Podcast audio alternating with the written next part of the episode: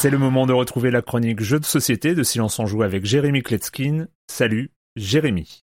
Salut Erwan, alors au secours, je sais pas quoi faire, j'ai ce super jeu là dans mes mains, il s'appelle Gugong, G-U-G-O-N-G, mais deux minutes, non, là je ne peux pas expliquer Gugong en deux minutes, je suis désolé. Je vais donc vous balancer des morceaux de gameplay, des bouts d'ambiance pour essayer de vous faire comprendre pourquoi j'ai tant apprécié ce jeu. Nous sommes donc en Chine en 1570 à l'époque de la dynastie Ming. Les joueurs jouent le rôle de loyaux sujets au sein d'une cour pleine d'intrigues et de jeux de pouvoir. Alors évidemment, c'est super dangereux d'essayer de corrompre parce que si on se fait choper, on se fait défoncer la gueule et on est mort. Et la solution, c'est donc euh, d'échanger des cadeaux, d'offrir des cadeaux, de recevoir des cadeaux qui n'ont évidemment pas tous la même valeur et il y a une espèce d'économie interne à la cour de l'empereur qui se met en place. On va poser un très grand plateau au centre de la table, il est divisé en 8 parties, 7 zones identifiées et une piste de score autour du plateau. Au centre, c'est la cité interdite, c'est là que réside l'empereur. Il va falloir de toute façon arriver jusqu'à lui. Les joueurs qui n'auront pas fini de progresser dans cette zone ne seront pas éligibles pour gagner la partie. Sur la partie haute du plateau, il y a une carte où on pourra voyager de village en village pour ramasser des objets. Et puis il y a une zone pour la grande muraille évidemment, une carrière pour extraire des pierres précieuses, un endroit où on va pouvoir euh, voter des décrets, un autre où les intrigues se mettent en place, et enfin, une zone sinueuse en bas du plateau, il s'agit du Grand Canal, on va pouvoir transporter des marchandises. Sur chacune des autres, une carte cadeau numérotée de 1 à 9 est posée. Le cœur de la mécanique du jeu va reposer sur un échange qu'on va faire entre les cartes qu'on a dans sa main et celles qui sont posées sur le plateau pour influencer les zones une à une.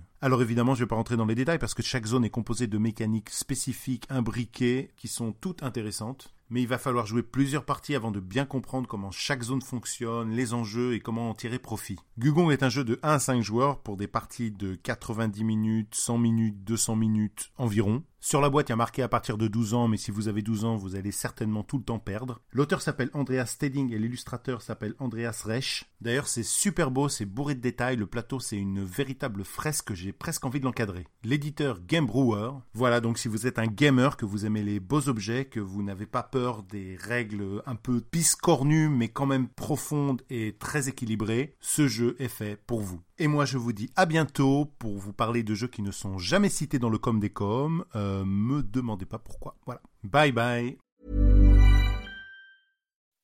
When you make decisions for your company, you look for the no-brainers. If you have a lot of mailing to do, stamps.com is the ultimate no-brainer. Use the stamps.com mobile app to mail everything you need to keep your business running with up to 89% off USPS and UPS. Make the same no-brainer decision as over 1 million other businesses with stamps.com. Use code program for a special offer. That's stamps.com, code program.